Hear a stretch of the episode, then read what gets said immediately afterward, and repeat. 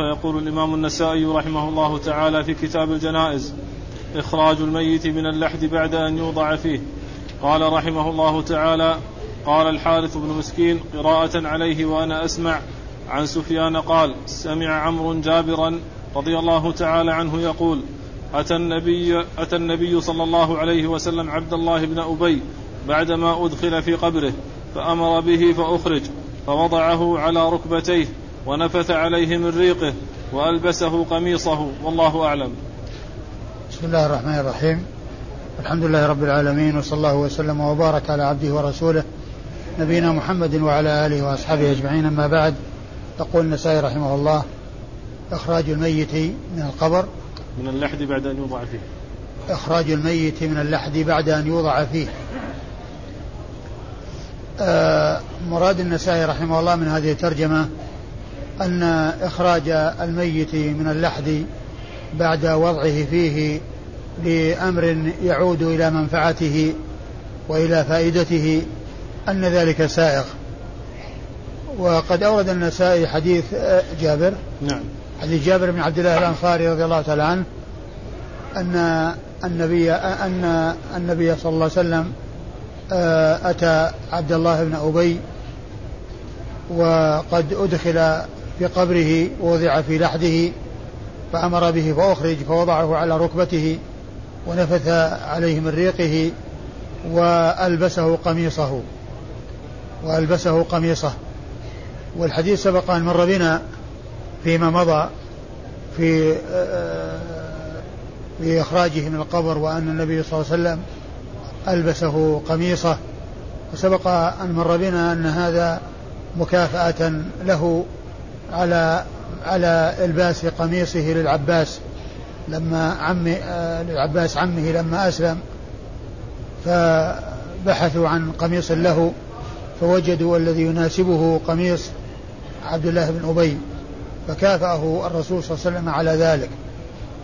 وصلى عليه الرسول صلى الله عليه وسلم وكان ذلك قبل أن ينهى عن الصلاة على المنافقين. ونزلت الآية في النهي عن الصلاة عليهم فلم يصلي عليهم بعد ذلك صلوات الله وسلامه وبركاته عليه.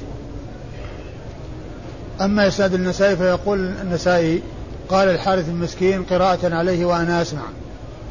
لم يقل النسائي أخبرني الحارث المسكين وإنما قال قال الحارث المسكين قراءة عليه وأنا أسمع.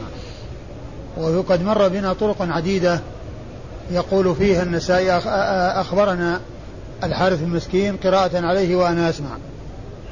والسبب في هذا والله أعلم أن النسائي حصل بينه وبين شيخه الحارث المسكين في بعض الفترات وحشة فكان ومنعه من حضور آه، درسه وسماع الحديث منه. فكان يأتي ويجلس من وراء الستار ويسمع قراءة القارئ عليه وهو يسمع فيحدث بذلك. ولكنه لا يقول أخبرني لأن الحارث مسكين لم يرد إخباره بل قد منعه من أن يحضر لأخذ الحديث عنه. فكان من حسن تعبيره وحسن أدائه ألا يقول أخبرني وهو لم يخبره ولم يرد ولم يرده بالتحمل. فكان يقول قال الحارث مسكين قراءة عليه وأنا أسمع. أما المواضع أو الحالات التي كان قد أذن له فيها فإنه يعبر عنها بقوله أخبرني الحارث المسكين قراءة عليه وأنا أسمع. أخبرني الحارث المسكين أو أخبرنا الحارث المسكين قراءة عليه وأنا أسمع. إذا هذا هو الفرق بين قول النسائي أخبرنا الحارث المسكين قراءة عليه وأنا أسمع وبين قوله قال الحارث المسكين قراءة عليه وأنا أسمع. وهذا من من حسن التعبير وحسن والأمانة يعني في التحمل ومعلوم أن الأخذ عن الشيخ وإن لم يرد أن يحدثه بل حدث غيره وأن ذلك سائر عند المحدثين لأنه ليس من شرطه أن يكون آه، أذن له أن يتحمل منه بل لو سمع لو سمعه يحدث أو يقرأ عليه وهو يسمع فله أن أن يتحمل بهذه الطريقة. وليس من شرط ذلك أن يكون آذنا له أو عالما به. والحارث المسكين هو آه، آه، المصري المصري الفقيه وحديثه أخرجه أبو أخرجه أبو داود والنسائي. عن سفيان؟ عن سفيان. عن سفيان هو بن عيينة المكي الهلالي الهلالي المكي وهو ثقة أخرج له أصحاب الكتب الستة. عن عمرو بن دينار المكي وهو ثقة أيضا أخرج له أصحاب الكتب الستة. عن جابر بن عبد الله الأنصاري رضي الله تعالى عنه وهو صحابي ابن صحابي وهو أحد السبعة المعروفين بكثرة الحديث عن النبي صلى الله عليه وسلم. وهذا الإسناد من أعلى الأسانيد عند النسائي لأنه رباعي لأن فيه بين النسائي وبين رسول الله صلى الله عليه وسلم أربعة أشخاص الحارث بن مسكين وسفيان بن عيينة وعمرو بن دينار وجابر ابن عبد الله الأنصاري. هؤلاء أربعة أشخاص بين النساء وبين رسول الله صلى الله عليه وسلم. وهذا من أعلى الأسانيد عند النسائي لأنه ليس عنده ثلاثيات. أعلى ما عنده الرباعيات وهذا منها. وقال رحمه الله تعالى أخبرنا الحسين بن حريث قال أخبرنا الفضل بن موسى عن الحسين بن واقد قال حدثنا عمرو بن دي عمرو بن دينار قال سمعت جابر رضي الله تعالى عنه يقول إن النبي صلى الله عليه وسلم أمر بعبد الله بن أبي فأخرجه من قبره فوضع رأسه على ركبتيه فتفل فيه من ريقه وألبسه قميصه. قال جابر وصلى عليه. والله أعلم. ثم ورد النسائي حديث جابر من طريق أخرى وهي مثل التي قبلها. فيه ذكر إخراجه من القبر والنفث عليه وإلباسه القميص وفيه أيضا أنه صلى عليه. وقد سبق أن مر بنا أن عمر رضي الله عنه قال له تصلي عليه وهو منافق وقد قال كذا وكذا فقال فقال عليه عليه الصلاة والسلام أنه خير ولو آه، علم أنه يزيد على السبعين يعني يستغفر ويغفر لفعل. فأنزل الله وصلى عليه. ثم أنزل الله عز وجل ولا تصلي على أحد منهم مات أبدا ولا تقم على قبره. فترك الصلاة على المنافقين بعد نزول هذه الآية الكريمة. صلوات الله وسلامه وبركاته عليه. وإسناد الحديث يقول النسائي أخبرنا الحسين بن حريث وهو المروزي وهو ثقة أخرج حديثه أصحاب الكتب الستة إلا ابن ماجه. أخرج حديثه أصحاب الكتب الستة إلا ابن ماجه فإنه لم يخرج له شيئا. عن الفضل بن موسى المروزي أيضا وهو ثقة أخرج حديثه أصحاب الكتب الستة. عن الحسين بن واقد. عن حسين بن واقد المروزي أيضا وهو ثقة أخرج حديثه. البخاري تعليقا؟ نعم. البخاري تعليقا ومسلم وأصحاب السنة الأربعة.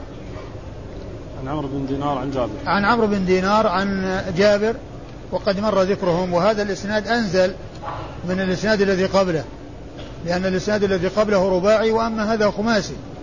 فيه الحسين بن حريث عن الفضل بن موسى عن الحسين بن واقد. عن عمرو بن دينار عن جابر خمسة. أما الطريقة الأولى فهي أربعة. قال رحمه الله تعالى باب إخراج الميت من القبر بعد أن يدفن فيه. قال أخبرنا العباس بن عبد العظيم عن سعيد بن عامر عن شعبة عن عن ابن أبي نجيح عن عطاء عن جابر رضي الله تعالى عنه قال دفن مع أبي رجل في القبر فلم يطب قلبي حتى أخرجته ودفنته على حدة. ثم ورد النسائي إخراج الميت من قبره بعد دفنه. إخراج الميت من القبر بعد بعد أن يدفن فيه. بعد؟ بعد أن يدفن فيه. نعم. إخراج الميت من القبر بعد أن يدفن فيه. آه المقصود من هذه الترجمة الترجمة السابقة هي إخراجه من اللحد قبل أن يدفن. وكان ذلك لمصلحة تعود للميت. وأما هذا وأما هذه الترجمة فهي ترجمة أخرى وهي إخراجه إخراج الميت من قبره بعد أن يدفن فيه. يعني بعد الدفن يخرج للحاجة أو لأمر يقتضي ذلك. وهنا أورد النسائي حديث جابر بن عبد الله أن أباه دفن معه شخص في قبره لم تطب نفسه بذلك فأخرجه ودفنه على حدة. يعني فيكون الذي دفعه إلى ذلك ما وقع في نفسه. من عدم الارتياح إلى دفنه معه فنبشه ودفنه على حده وأما إسناد الحديث فيقول النسائي أخبرنا العباس بن عبد العظيم. أخبرنا العباس بن عبد العظيم العنبري وهو ثقة حافظ أخرج حديثه البخاري تعليقا ومسلم وأصحاب السنن الأربعة. عن سعيد بن عامر. عن سعيد بن عامر وهو ثقة صالح أخرج حديثه أصحاب الكتب الستة. أصحاب الكتب الستة. عن شعبة. عن شعبة بن الحجاج الواسطي ثم البصري وهو ثقة ثبت وصف بأنه أمير المؤمنين في الحديث وحديثه أخرجه أصحاب الكتب الستة. عن ابن أبي نجيح. عن ابن أبي نجيح وهو عبد الله بن يسار. عبد الله بن يسار ابن أبي نجيح المكي وهو ثقة آه، أخرج حديثه أصحاب الكتب الستة. ثقة ربما وهم. ربما دلس. ثقة ربما دلس وحديثه أخرجه أصحاب الكتب الستة. عن عطاء. عن عطاء بن أبي رباح المكي وهو ثقة أخرج حديثه أصحاب الكتب الستة عن جابر وقد مر ذكره. وقال رحمه الله تعالى الصلاة على القبر. قال أخبرنا عبيد الله بن سعيد أبو قدامة. قال حدثنا عبد الله بن نمير. قال حدثنا عثمان بن حكيم عن خارجة بن زيد بن ثابت عن عمه يزيد بن ثابت أنهم خرجوا مع رسول الله صلى الله عليه وسلم ذات يوم فرأى قبرا جديدا فقال ما هذا؟ قالوا هذه فلانة مولاة بني فلان. فعرفها رسول الله صلى الله عليه وسلم ماتت ظهرا وأنت نائم قائل فلم نحب أن نوقظك بها. فقام رسول الله صلى الله عليه وسلم وصف الناس خلفه وكبر عليها أربعا ثم قال صلى الله عليه وسلم لا يموت فيكم ميت ما دمت بين أظهركم إلا آذنتموني به فإن صلاتي له رحمة. ثم ورد النسائي رحمه الله الصلاة على القبر.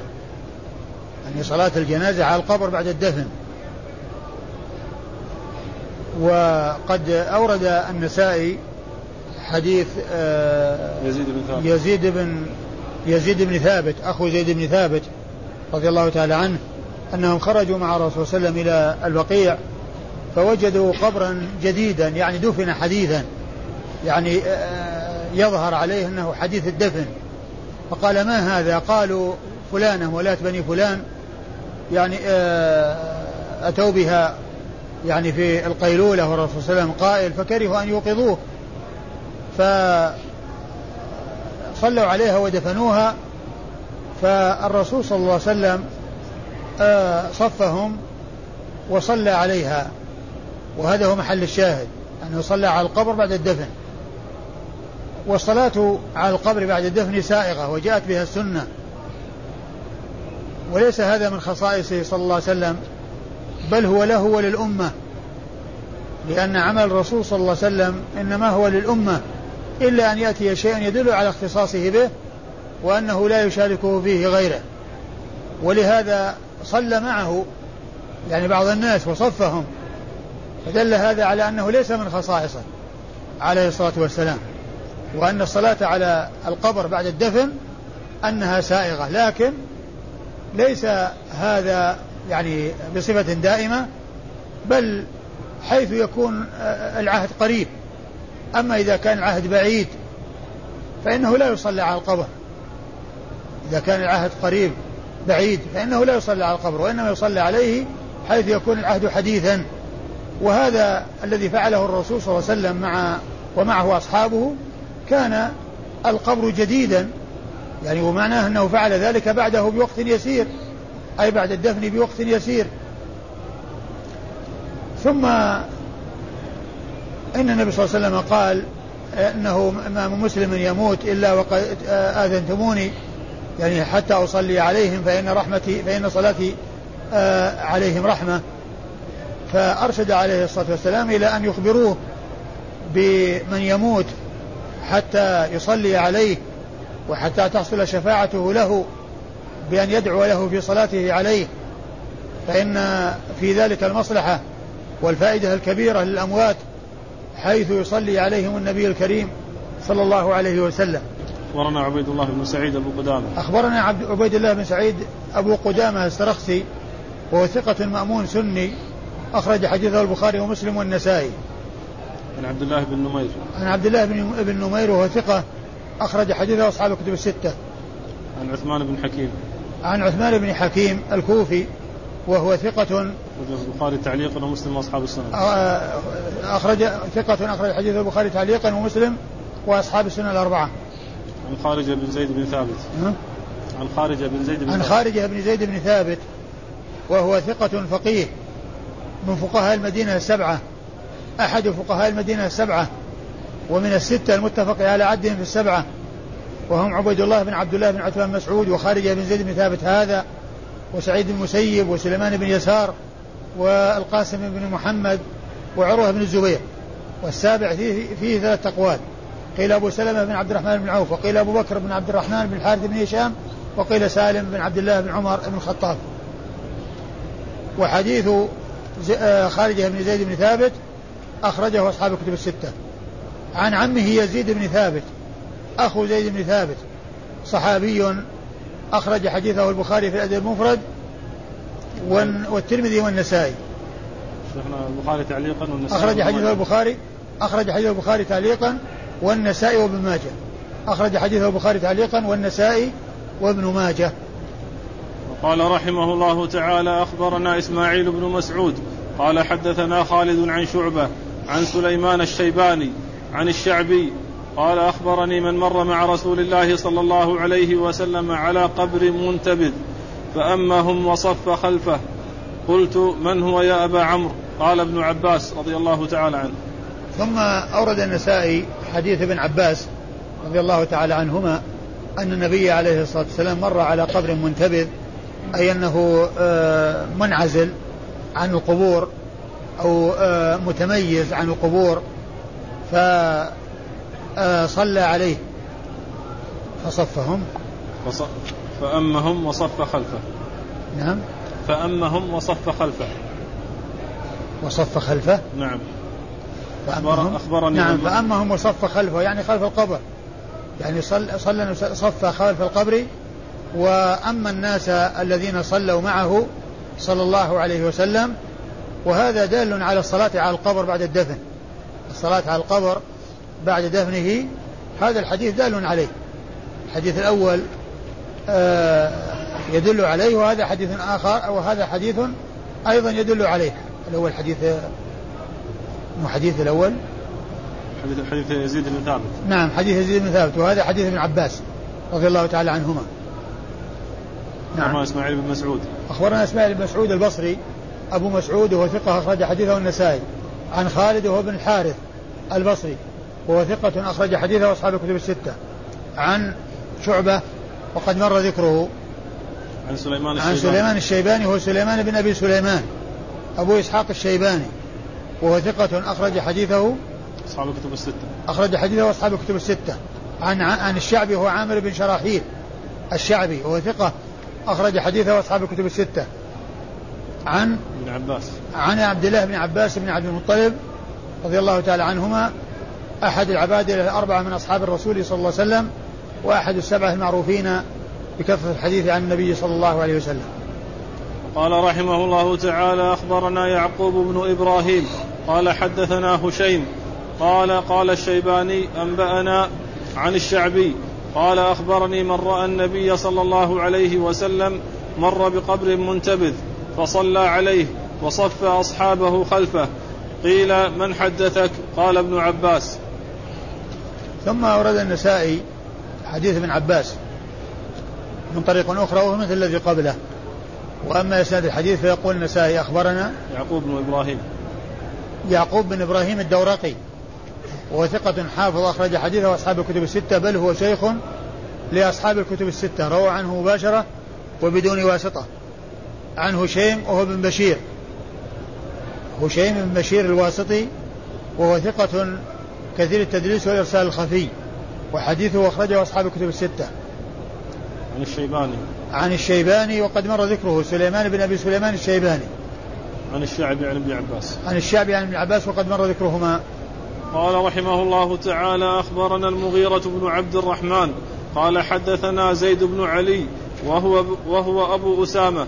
قال حدثنا جعفر بن برقان عن حبيب بن أبي مرزوق عن عطاء عن جابر رضي الله تعالى عنه أن النبي صلى الله عليه وسلم صلى على قبر امرأة بعدما دفنت. ثم ورد النسائي حديث جابر رضي الله عنه. أن النبي صلى الله عليه وسلم صلى على قبر امرأة بعدما دفنت. وهذا آه، مطابق للترجمة وهي الصلاة على القبر. ودال على ما دلت عليه الأحاديث التي قبله. وأما إسناد الحديث فيقول النسائي أخبرنا المغيرة بن عبد الرحمن. أخبرنا المغيرة بن عبد الرحمن وهو الحراني. وهو ثقة أخرج ثقة أخرج حديثه النسائي وحده. عن زيد بن علي وهو أبو أسامة. عن زيد بن علي أبو أبو أسامة. زيد بن علي أبو أسامة وهو النخعي صدوق أخرج له النسائي وحده. وهو صدوق أخرج حديثه النسائي وحده. صدوق أخرج حديثه النسائي وحده. عن جعفر بن برقان. عن جعفر بن برقان وهو صدوق. الرقي صدوق يهم. وهو صدوق يهم أخرج حديثه البخاري تعليقا. البخاري في الأدب المفرد ومسلم وأصحاب السنن. أخرج حديثه البخاري في الأدب المفرد ومسلم وأصحاب السنن الأربعة. وشف يهم يهم في حديث الزهري. نعم هذا ليس منه نعم. عن حبيب بن أبي مرزوق. عن حبيب بن أبي مرزوق. إيش قال فيه؟ الرقي ثقة فاضل أخرجه الترمذي والنسائي. وهو ثقة فاضل أخرج حديثه الترمذي والنسائي. عن عطاء عن جابر. عن عطاء بن أبي رباح عن جابر وقد مر ذكرهما. قال رحمه الله تعالى الركوب بعد الفراغ من الجنازة. قال أخبرنا أحمد بن سليمان قال حدثنا أبو نعيم ويحيى بن آدم. قال حدثنا مالك بن مغول عن سماك عن جابر بن سمرة رضي الله تعالى عنه قال خرج رسول الله صلى الله عليه وسلم على جنازة أبي الدحداح فلما رجع أتي بفرس معرورا فركب ومشينا معه. ثم ورد النسائي هذه الترجمة وهي الركوب بعد الفراغ من الجنازة. وهي الركوب بعد الفراغ من الجنازة يعني بالانصراف. يعني فالركوب في الذهاب والإياب إلى المقبرة سائغ وهذا يتعلق في الإياب والرجوع من المقبرة. والنبي صلى الله عليه وسلم لما فرغ من دفن الجنازة أتي بفرس معرورة فركب عليه. وهذا والمعرورة هو الذي عري ليس عليه ليس عليه آه، سرج أو ليس عليه شيء. يعني آه، آه، يركب عليه. فهو دال على ما ترجم له من جهة الركوب في الانصراف من الجنازة كما أن الركوب في الذهاب إليها جاءت به الأحاديث التي سبق أن مر ذكرها وهو أن آه، الراكب آه، آه، يكون وراءها والماشي يكون وراءها وأمامها ويمينها وشمالها. وهذا الحديث يتعلق بالانصراف وأنه يركب وهو منصرف وآيب من المقبرة. أخبرنا أحمد بن سليمان. أخبرنا أحمد بن سليمان الرهاوي وهو ثقة حافظ أخرج حديثه النسائي وحده. عن, الف... عن أبي نعيم وهو الفضل بن دكين الكوفي مشهور بكنيته أبو نعيم وهو من شيوخ البخاري ويروي عنه النسائي بواسطة. لأنه من كبار شيوخ البخاري. النسائي يروي عنه بواسطة وحديثه أخرجه أصحاب الكتب الستة. ووصف بأنه فيه تشيع ولكن قال الحافظ بن حجر في مقدمة الفتح صح عنه أنه قال ما كتبت علي الحفظة أنني سببت معاوية. ومن المعلوم أن من يكون كذلك لا يضره ما يوصف به من التشيع لأن كونه لا يسب معاوية ويخبر أن الملائكة ما كتبت عليه أنه سب معاوية هذا يدل على سلامة لسانه وعلى سلامة قلبه من الوقوع في أصحاب رسول الله صلى الله عليه وسلم. ومن ومن المعلوم أن الوقوع في معاوية رضي الله عنه من أسهل الأشياء على من لم يوفق لسلوك طريق أهل السنة والجماعة. فالكلام فيه سهل عليهم. فأبو نعيم الفضل بن دكين يقول ما كتبت علي الحفظة أنني سببت معاوية. ويحيى بن آدم.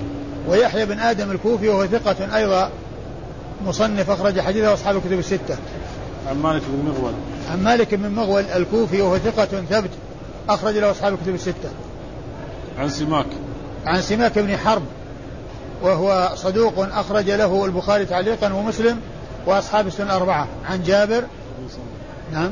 عن جابر بن سمرة. عن جابر عن جابر بن سمرة رضي الله تعالى عنه جابر بن سمرة بن جنادة وهو صحابي أخرج حديثه أصحاب الكتب الستة. والله تعالى أعلم وصلى الله وسلم وبارك على عبده ورسوله نبينا محمد وعلى آله وأصحابه أجمعين.